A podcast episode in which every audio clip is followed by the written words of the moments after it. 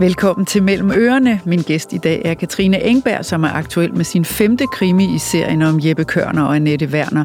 Isola hedder den, og den handler om ensomhed og et parteret lig. Velkommen, Katrine. Tak skal du have. Jeg vil starte med at spørge dig, hvad det her er for en tid for dig, fordi skrivearbejdet er overstået, din bog er udkommet, den er ude i verden, den ligger altså virtuelt og fysisk øh, over mm-hmm. hele landet. Øh, så hvor er du nu, når du har lagt sådan en bog fra dig og lagt den frem for os andre? Øh, jamen, jeg er i virkeligheden øh, en lille smule troløs øh, mod mine bøger, forstået på den måde, at de fylder hele min verden, mens jeg skriver dem, og det er jo en lang proces. Øh, det tager jo et års tid, sådan konkret arbejde, og forud for det ligger der flere år sådan idé, mageri og muren og research. Øh, og, og jeg er, altså i, i fasen, hvor jeg er skrivende og arbejder på en bog, der er jeg meget, meget optaget af den, og meget sådan beskyttende også, og, og føler virkelig, det, det er min. Og det sekund, bogen bliver sendt ud, så holder det op med at være min bog. Så bliver det læsernes bog, hvis de vil have den. Øhm, og det er ikke noget, jeg har besluttet mig for, men det kan jeg simpelthen nu konstatere her, hvor jeg har øh, udgivet fem bøger, øh, eller fået udgivet fem bøger, at det er sådan, jeg har det. Og så holder du op med at tænke på den? Eller? Ja, jeg kan simpelthen slippe på den. Øhm, og og det, er jo, det er jo sådan lidt vanskeligt forstået på den måde, at det er jo så der, man forventer sig at begynde at tale om sin bog. fordi, fordi det er jo netop der, så begynder den at... Og det, det er ikke, fordi jeg ikke godt vil tale om den, men jeg, men jeg slipper den simpelthen bare sådan følelsesmæssigt i en sådan grad, at jeg samtidig har svært ved at huske, hvad jeg har skrevet. Ja. Og det er lidt hvem svært er at forklare. Den Ja, hvem ja. var det nu? Og, og, ja. Øh, Ja. Så det, det er sådan en lidt underlig bagvendt situation. Men er det et frit sted for dig at være nu? Øh, ja, frit og, og skræmmende. Hvordan forstået? Øh, jamen, skræmmende på den måde, at øh, jeg ved ikke, hvordan andre forfattere har det, men hver eneste gang, jeg har sluppet en bog, og jeg rydder, altså også en helt konkret, rydder mit bord og rydder min opslagstavle, så alt er blankt og skinnende rent og klart og tomt, øh, så begynder jeg også, netop fordi jeg glemmer, hvordan jeg gjorde, så begynder jeg også at tvivle på, om jeg ved, hvordan man gør.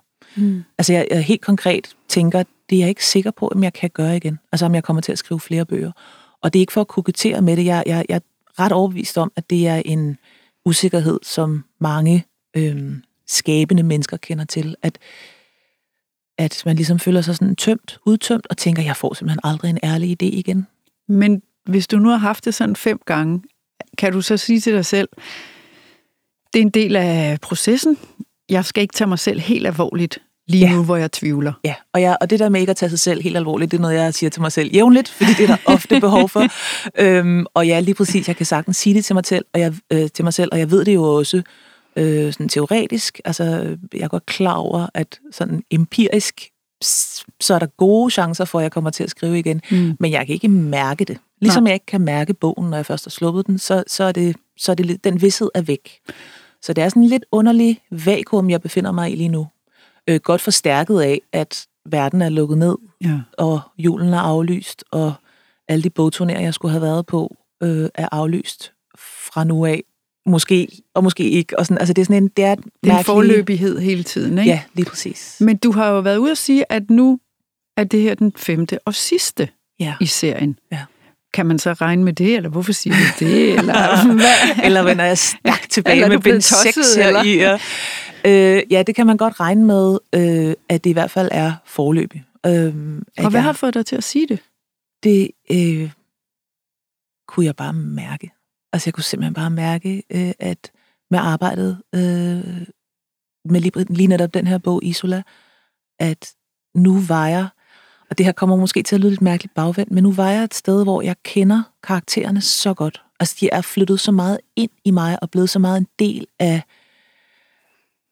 af den kreative proces, og hele det univers, jeg har skrevet i de sidste fem år, har været så, er blevet så øh, naturligt og selvfølgeligt, at det er blevet ikke nemt, fordi det er aldrig nemt at skrive en bog, men, men der, det er så tilgængeligt for mig, at nu skal jeg slippe det.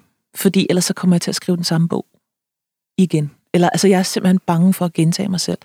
Og noget af det bedste ved mit arbejde er øh, alt det, jeg ikke ved, når jeg sætter mig ned til tasterne. Det er alt det, jeg skal opdage og, og undersøge og, og forstå og ikke forstå. Og altså hele den proces, hele den, den tilblivelsesproces, der er i en bog, er så vanvittigt skæg for mig, at hvis jeg ligesom føler, at jeg har regnet den ud på forhånd og kender karaktererne, så, så keder jeg mig, og så er jeg sikker på, at læserne også kommer til det. Så. Men det er jo interessant, fordi man kunne også sagtens se for sig, at mange andre ville læne sig tilbage og sige, nu kender jeg endelig mine hovedpersoner.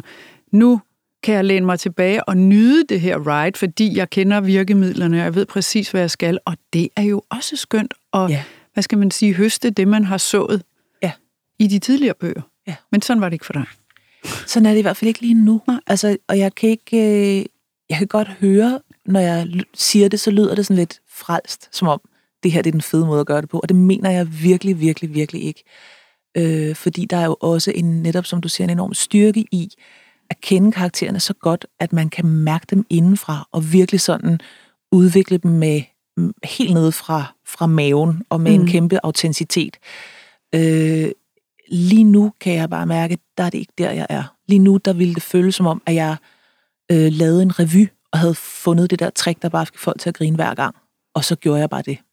Og det vil jeg ikke. Altså, det vil jeg bare ikke. Så. Men al respekt for det, synes jeg. Ja, det, det, er, øh, det føles uundgåeligt. Så det er ikke ja. fordi, at jeg skal applauderes for det, eller, øh, og igen, det er bestemt ikke mere rigtigt, end at, end at skrive 10 bind i en serie, eller 17, hvis man har det. Jeg har bare ikke flere bind i mig i den her serie lige nu. Nej. Men så lad os snakke om bogen her, som altså ja. forløbig er den sidste med Jeppe og Nette. Mm. øh, og lad os øh, begynde med et øh, klip fra lydbogen, som er læst op af dig selv, og det er fra første side i bogen. Ja. Kommer her. I lysningen stod den centrale efterforskningsleder og ringede efter kriminalteknikerne og retsmedicineren. Hans skuldre var trukket godt op om ørerne, og den uldne cottoncoat løftede sig i en bue op over ryggen. På hver side af lysningen førte stentrapper ned ad skråningen, begge lige nu afspærret med stribet minestrimmel, der blafrede i vinden. Ved den fjerneste trappe stod en af de to unge betjente, som havde tilkaldt assistance og holdt vagt. Annette vendte sig om mod kufferten igen, skubbede en drøbende gren væk og satte sig på huk i krattet ved siden af den anden unge betjent. Den smattede jord mellem buskene, blot lagde rødder fra de omkringstående træer, og grenene gule blade hang slapt. Hvem fandt den? Hun var ved at miste balancen og greb fat i betjentens skulder. En første klasse fra Krabs skole. De leger på legepladsen, når de har frikvarter, og forvildede sig herop, selvom de egentlig ikke må. Kufferten var stadig dækket af jord, men et hjørne stak frem. Den unge betjent pegede på kuffertens øverste højre hjørne. En rev måske? Sandsynligvis. Ungerne hentede deres lærer, og hun blev alarmeret af stanken og ringede 112. Stanken. Annette snusede våd jord og efterårsrød ind. De nedfaldende blade var allerede godt på vej til at blive muld, og svampe voksede frem. En note af fordærvet kød lå som en sødlig bund under novemberduftene. Da vi ankom, fjernede vi forsigtigt jorden omkring kufferten med henblik på at åbne den, men den unge betjent rømmede sig usikkert. Ja, det er ikke så længe siden, jeg blev færdig på skolen her i København, og lugten af lig glemmer man ikke så hurtigt. Annette skævede til ham. Så den har ikke været åben? Vi lettede kun på låget, så ringede vi efter jer. Og i kufferten, der ligger så et halvt lig, skåret ned tværs gennem kroppen, og bogen handler jo så om at finde den anden halvdel og identiteten på den døde mand, for det er nemlig en mand, der ligger i kufferten. Og jeg kunne bare tænke mig at spørge dig, hvordan opstod tanken hos dig, at han skulle dø på den måde? Ja, det er jo vildt klamt. Altså, ja, det er. jeg har jo igen, altså der, det her kommer også til at lyde tosset, tror jeg, men der, det er så tit, når folk fortæller øhm, handlingen fra mine egne bøger tilbage til mig, eller ligesom sådan nævner, hvordan jeg slår folk ihjel i mine bøger, at jeg tænker, jo, uff, ej, hvor brutalt. Øhm, men det er jo, ja, altså helt konkret kan man sige, så, så øh, opstod ideen til drabsmetoden øhm, her i Isola, som er oversævning i levende liv. Ad, ad, ad. Ja. Øh, den opstod, da jeg var på Bornholm forrige sommer, øhm, sammen med min familie, og vi besøgte et savværk for helt konkret at kigge på nogle spejlskårende egetræstallerkener. Øhm, og hvis ikke du ved, hvad det er, Ja, så kan det jeg jeg, Nej, det gjorde jeg heller ikke. Men det er, noget, øh, det er nogle meget flotte trætallerkener, som de har fundet ud af at skære på en helt bestemt måde, så, man, så de er meget robuste. Og øh, jeg har en mand, som interesserer sig for øh, alt, hvad der har med mad at gøre. Tim Vladimir skal vi måske lige sige. Ja. ja. Øh, og øh, så han stod og kiggede på de her øh, trætallerkener, og øh, jeg er en, en del mindre interesseret i den slags, end han er, så jeg gik en tur rundt på savværket, og øh, kom ind i en gammel hal, som var sådan helt, øh, der hang sådan små partikler i luften af træ, øh, og der lå savsmuld over det hele, og stod en masse gamle sådan maskineri, og hang rustne øh, stykker værktøj på væggen. Og så var der den her sav, som er en gammel bloksav fra forrige århundrede, altså øh, vi snakker det 1900, øhm, som bare så helt vild ud. Altså, den kan save en træstamme på langs. Og øh, ejeren af savværket spurgte, om jeg havde lyst til at, at se den sådan in action, og så tændte han for den, og den der lyd, gamle maskiner laver, når de kører rundt på spoler og med, med trosser og drivremme og, drivremme, og lige præcis. Øhm, og så den der klinge, der, der begyndte at, at vibrere vandret i luften med sine lange savtakker. Øhm, der tænker jeg bare, her er der nogen, der skal dø. Altså, det er simpelthen så oplagt. Jeg bliver nødt til at tage ja, livet af nogen, nogen her. der skal dø. Ja. Jamen, det er, så, det er jo så det, der er, er det underlige ved min mærkelige morbide fascination, at det tænker jeg jævnligt. Gud, sådan kunne man også slå ihjel. Og det gjorde jeg så der. Og siger du så til den søde ejer af den her kæmpestore sav, vi to skal lige snakke et par timer om, hvordan det fungerer, hvis man saver et menneske over. Eller er det ikke der, du så starter øh, din research? Nej, altså søde Hans Henrik vil, øh, tror jeg, ikke vide så sindssygt meget om, hvordan man misbruger hans flotte sav til at save mennesker ihjel. Øh, der trækker jeg så på min, øh, min gode ven, Hans Peter Hågen, som er øh, retsmediciner. retsmediciner, jeg er tidligere retspatolog. Han er nu pensioneret, men som også skriver selv og som er ekstremt vidende og meget generøs med sin viden. Vi er mange krimiforfattere, der trækker på ham. Øh, og det er jo så helt konkret ham, jeg ringer til og siger, okay, HP, nu skal du høre. Jeg har den her idé. Og, og det, der er, er fedt ved ham og ved vores samtaler, er, at han jo ikke, han er ikke øh, sart. Altså han har ikke noget mod at gå ind i sådan nogle samtaler, der handler om, jeg, jeg har, ved ikke, om jeg, hvor meget jeg skal sige, men altså sådan med hvad, hvad der helt konkret sker, og hvordan ser sådan en gerningssted ud, og partikler af det ene og det andet, øh, der ligger rundt ja. omkring. Jeg har interviewet ham, og han ja. har set det meste. Han har set det meste. Ja. Og, og det er jo ikke... Altså i virkeligheden, så er jeg selv faktisk ret sart med nogle ting. Øh, men lige præcis sådan noget med at tale om... Øh, når, når døden er indtruffet, så er jeg ikke så sart længere. Altså alt, hvad der handler om øh, menneskelige efterladenskaber, øh, altså krop, når sjælen har forladt lægemet. Ja. ja. Øh, det, som kan, som kan være slemt for mig, det er, sådan, det er lidelse. Det, det synes jeg er, er sværere at have med at gøre. Og så er det jo også interessant, at de aller, aller første mm. sider i bogen, inden første kapitel, der er ja. man jo med den mand, der bliver skåret i stykker. Der har du spændt ham fast. Ja. Jeg siger det, jeg gør dig ja, bare ja. opmærksom på det. Ja, mm, det er ikke sikkert, at det er ham. Men der, det er rigtigt, at der ligger en mand, som er på vej mod den her savkling. Øh, og der kan man jo så bare sige, at, at bygget ind i den scene er der også øh, et håb. Altså en, en... Det er jo ikke sikkert, at han dør. Ja, det har jeg hele tiden tænkt, det var ja, ham. men det kunne, hvis du tænker godt efter, så kunne det jo faktisk også være en anden person. Ja, nu du siger det, så ja, kunne det faktisk godt. Det kunne det faktisk, og det er det faktisk også. Nå. Ja, øhm, så, så, så for mig ligger der også, altså, der ligger noget, noget håb om at slippe indbygget i den scene som jeg så faktisk... Nå, det har øh, jeg så lige... Ja, men du har fuldstændig ja, ja, ret, det kunne være to forskellige. Ja, ja men så siger vi, vi kan jo ikke nej, så meget, vi ikke kan ej, tale om. Men, nej, men, men også bare for at sige, at det ikke... Det, jeg, altså, angsten for at dø er en nødvendig drivkraft i en krimi. Hvis ikke der er nogen, der er bange for, og det er vi jo alle sammen, jeg er i hvert fald, øh, nej, jeg skal ikke øh, stereotypisere på den måde, men jeg er bange for at dø, så jeg spiller på min egen dødsangst, og den er, den er nødvendig at have med men jeg har ikke lyst til at elaborere på menneskers lidelse. Nej. Altså, jeg kommer aldrig til at skrive om langstrakt øh, tortur eller sådan noget. Altså, det, det synes jeg slet ikke, øh, det har jeg ikke lyst til at Nej. Jeg gør. Men så snakker du med, men så taler du med HP, og han forklarer dig, hvordan teoretisk set mm. Øh, et gerningssted ville se ud, hvis et menneske var ja. blevet savet midt over. Øh, historien foregår jo hovedsageligt på Bornholm.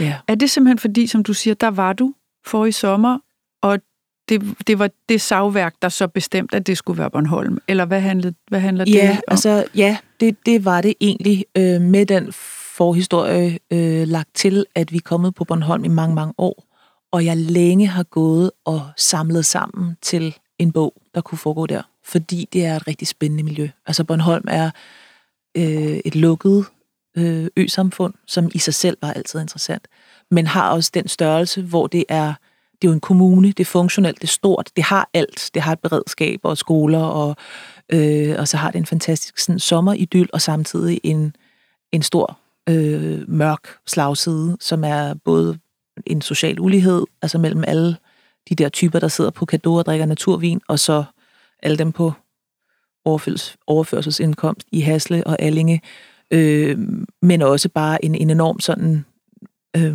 vekselvirkning mellem sommeridyllen og vinterisolation. Den vinter, ja.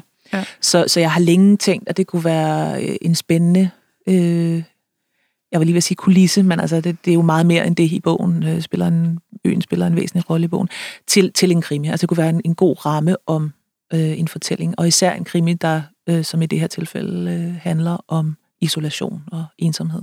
Ja, og det lige præcis. Altså, fordi ensomheden spiller jo en rolle på mange forskellige måder. Altså Jeppe Kørn er den ene af dine to hovedpersoner. Han er taget til Bornholm for at arbejde som, som skovhugger og komme sig over stress og et forlist forhold. Og Annette Werner, hun savner sin mand og barn, som hun ikke kan være sammen med, fordi mm. hun er i gang med at opklare den her forbrydelse. Og så er der ligesom tredje julet, Esther de Laurenti. Ja. Og hun har sin egen ensomhed på flere planer at slås mm. med. Ja. Og Isola, det betyder ø, og man er altså isoleret også, ja. og er noget, der omslutter sig selv. Hva, hva, hvorfor øh, har du skrevet det her ensomhedstema ind i det? Øh, men faktisk kan man nærmest sige omvendt, så er, så er bogen vokset ud af øh, et ensomhedstema, som er et tilbagevendende tema for mig. Altså en, øh, måske en, ikke en grundfølelse, fordi det vil være... Øh, arrogant af mig at sige. Jeg har en, en dejlig familie, så jeg har ikke grund til at føle mig ensom. Men, men det har jeg været. Altså meget af min barndom og, og ungdom var jeg ekstremt ensom. Øh, så det er en, en følelse, jeg kender, og som dukker op med jævne mellemrum, og som for mig er det mest øh, skræmmende, der findes, fordi når man har den følelse af ensomhed, så har man ikke rigtig nogen grund til at leve øh, i min sådan erfaring. Og det er altid, øh, det er altid godt, når man skriver spænding, at søge derhen, hvor man er mest bange selv. Og det er faktisk det, jeg har gjort med den her bog, og ligesom prøvet at spille på, på den følelse, som skræmmer mig. Men prøv at sige noget mere om den ensomhed, du oplevede som barn og ung, som du nævner her. Øh, altså man kan sige, at jeg, jeg har først og fremmest været ensom, fordi jeg ikke fra øh, naturens hånd, hvad jeg sige. Altså, jeg er ikke født med evnen til at knytte nære relationer. Det er en, jeg har skulle lære. Og det handler både om at måske have øh, sådan introvert, ekstrovert personlighed, og det handler om en masse andre ting. Øh, men resultatet er under alle omstændigheder, at, øh, at man kan også i situationer, hvor man for eksempel øh, går i skole og er omgivet af øh, Øh, skolekammerater, eller går til dans, som jeg gjorde hele min barndom, og ligesom danser sammen med en masse andre mennesker, så står man midt i mængden og føler sig øh, udenfor, og ikke set og hørt, og ikke forstået, og som, man, som om, at man simpelthen bare er forkert. Og den følelse havde jeg stort set hele tiden, indtil jeg var et par 20. Øhm, og det bliver man jo enormt ulykkelig af. Og var du klar over, at for jeg tænker, hvis man har det, som du beskriver der, så kunne man godt få den idé, at øh, det ikke kunne være anderledes. Eller at du ikke kunne se dig selv udefra og se, at der var nogle årsager til, at du havde det. Sådan, hvor meget var du inde i det, og hvor meget kunne du se, at der...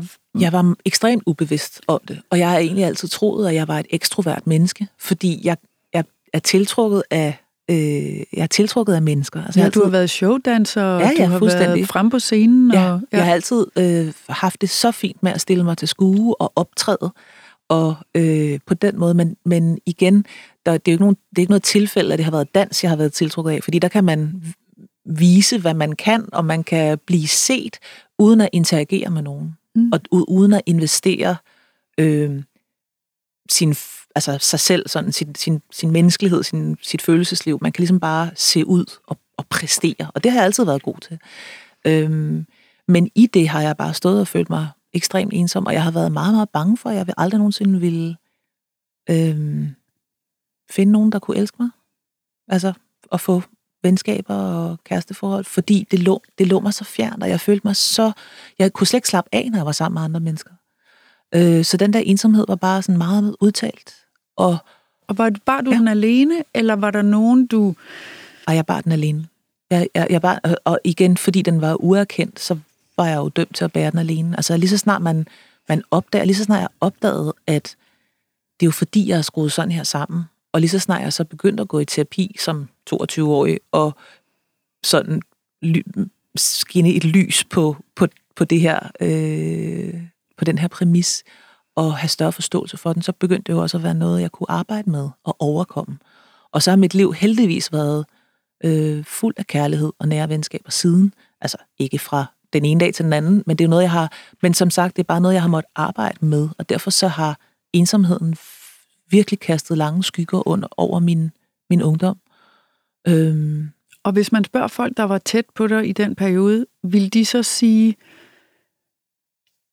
nu du siger det, så det kan vi egentlig godt se, at hun måske havde det sådan, eller ville alle sige, det forstår vi slet ikke? Det, jeg tror, jeg tror, de ville sige det første, fordi det, der jo er interessant, er, at selvom man øh, øh, tror, at man er god til at fake, så, bliver, så kan folk jo altid mærke, når man ikke er tilpas i deres selskab. Øh, og det var jeg jo ikke. Altså, jeg kunne ikke slappe af, så jeg, jeg sad altid ligesom og kiggede halvt på uret, og øh, ventede på, at jeg kunne få lov at gå hjem, så jeg kunne læse en krimi og spise en plade chokolade. Øh, som var det, jeg bedst... Altså, der kunne jeg ligesom... Der var fred. Der var fred, ikke? Mm. Øh, helst i sengen med dynen over hovedet. Øh, som var der, jeg tilbragt al min fritid i, øh, i, i mine sådan, sene teenageår. Men var det uden, altså uden veninder og uden kærester? Og, altså, ja, det var det. Ja, det var det. Hold da op. Ja. Nå. Og det, og det er jo også, altså, det, det er jo faktisk ekstremt tabubelagt, det der med at være ensom. Øh, både fordi der, der implicit ligger i, at der er ikke nogen, der vil have en, øh, men også fordi, at, at, det, at det at evne at elske og knytte sig til folk, det er, det er den fornemmeste øh, det fornemmeste karaktertræk. Jo, man tænker, og fundamentalt jo for mennesker også. Fuldstændig. I hvert fald, hvis man gerne vil have et fuldt og rigt liv, ikke? Præcis. Ja, ja, og det, det, det er nemlig med rette øh, den fornemmeste øh, ja. egenskab at have. Ikke? Så det der med, og så, øh, som du siger, så arbejdede du med det, og det er jo altid sådan en overskrift, øh, hvor man tænker, det var godt, og så gik det ja. over. Men, men i den lille sætning, så arbejdede jeg med det, der ligger jo, tænker jeg, det er jo der, det virkelig er interessant, fordi hvad bestod arbejdet i, og hvad, løb, hvad hjalp dig? Altså, kan man spørge sådan? Ja, øh, men netop som du siger, fordi det ikke var øh, en kur. Altså, det var jo ikke et glas piller, jeg købte i Matas, og da jeg tog dem, så gik det over. Altså, det var en, en længere proces, som varede det meste af mine 20'ere i virkeligheden, og som både indeholdt øh, en serie forskellige terapiforløb, Øh, det indeholdt en masse litteratur. Altså jeg, jeg føler i høj grad, at jeg er blevet uddannet af, af især den skønlitteratur, jeg har læst, som jo er det bedste, man kan gøre øh, for at blive et empatisk menneske. det er at læse skønlitteratur. Øh, og så var jeg også så velsignet, at jeg fik en kæreste, øh, som ligesom evnede at få mig til at føle mig elsket, også når jeg ikke præsterede. Ja. Og det rykkede selvfølgelig ved noget i ja. mig. Ja. Øh, alt sammen lagt sammen. Ikke? Så det var sådan en kombination af, af de ting. Og man kan sige, at jeg, jeg er meget heldig, at jeg øh, hjemmefra har fået øh, det forærende, at jeg har lært at tale om følelser. Jeg har lært, at det, der ikke er nogen skam i at udvikle sig, og der er ikke nogen skam i at øh, indrømme sine svagheder og komme videre tværtimod. Så, ja, så det har altid været meget sådan udtalt, at det kunne man godt, og det var faktisk en fin ting at gøre. Øh, og derfor så ligger det mig også meget på sinde at sige højt. Altså, jeg skammer mig på ingen måde over at have gået i terapi. Øh, tværtimod, og jeg anbefaler det til alle mennesker, mm. fordi man får mm. øh, virkelig øh, muligheden for at få et bedre liv af det. Det har og, jeg i hvert fald fået, ja. Ja, og jeg tænker, du har fuldstændig ret i, at i en verden, hvor det jo på mange måder handler om at præstere og tage sig ud og vise sig frem på sociale medier. Eller, i- altså, mm. der, der er det ikke noget øh, succeskriterie at sige, at jeg er smadret ensom. Men det er der jo rigtig mange mennesker, der er. Ja, og, og den ensomhed er øh, både sådan konkret, er der folk, der er alene, og især i lige for tiden ikke har mulighed for samvær med andre mennesker. Men jeg tror faktisk, det, det er også min erfaring nu her, hvor den her bog har været på gaden i, i nogle måneder, og jeg har fået mange henvendelser fra folk, at der er ret mange, der genkender det der med at føle sig ensom i samværet med andre mennesker. Mm. Måske midt i en familie, man selv har været med til at skabe, kan man stadig sidde med en følelse af ikke rigtig at slappe af i de andre selskaber, ikke at blive set og hørt.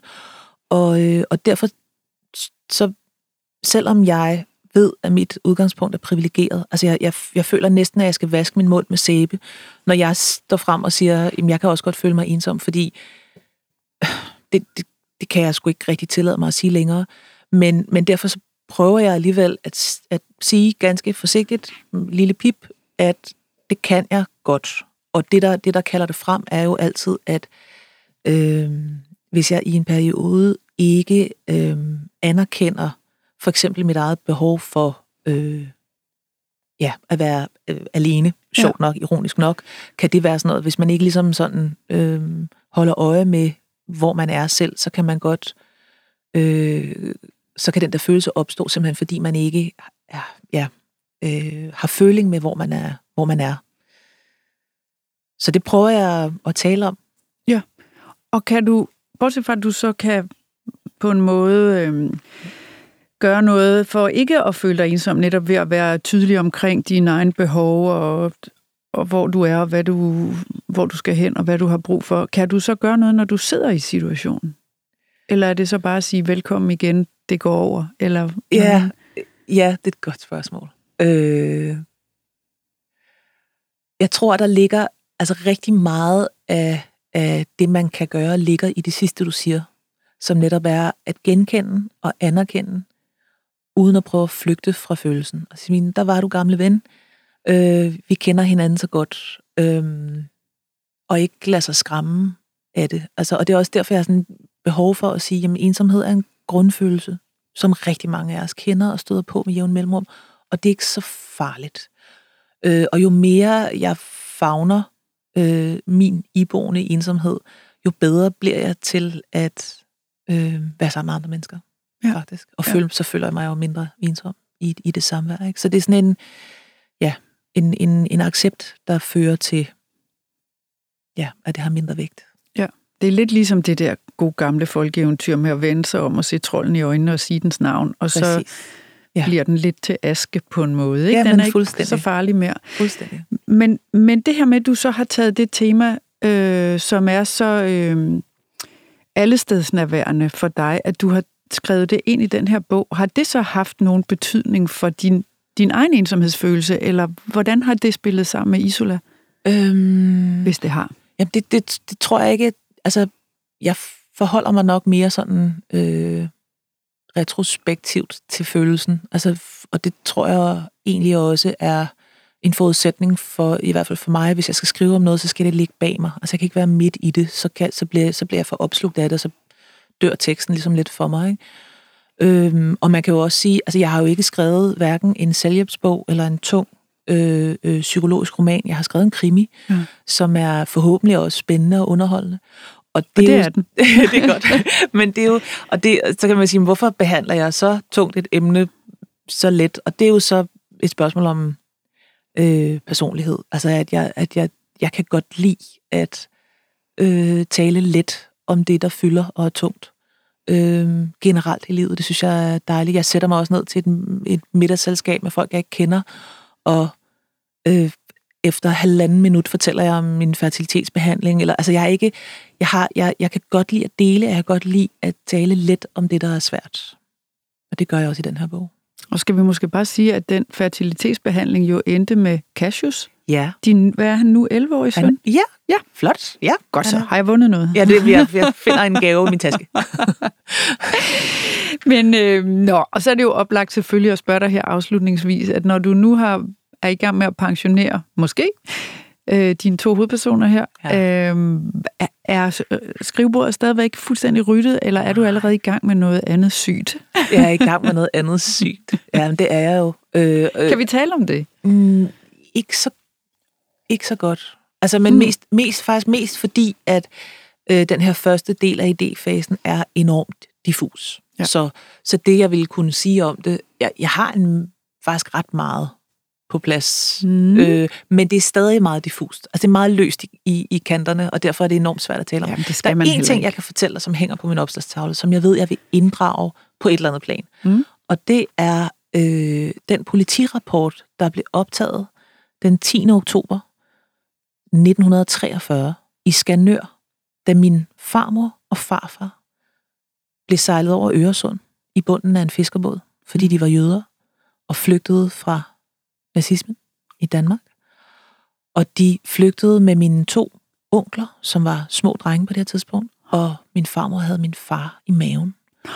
Og han blev født øh, halvanden måned senere, 2. januar 1944, i Stockholm, på flugt.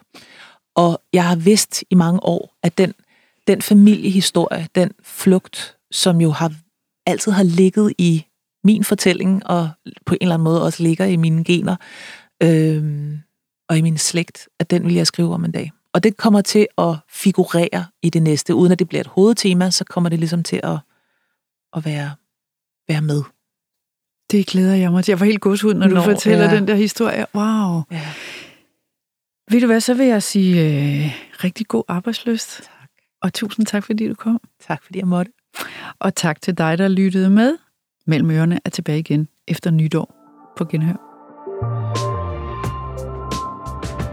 For mere mellem ørerne, brug kampagnekoden Cecilie og få 30 dage gratis adgang til tusindvis af lydbøger på Mofibo.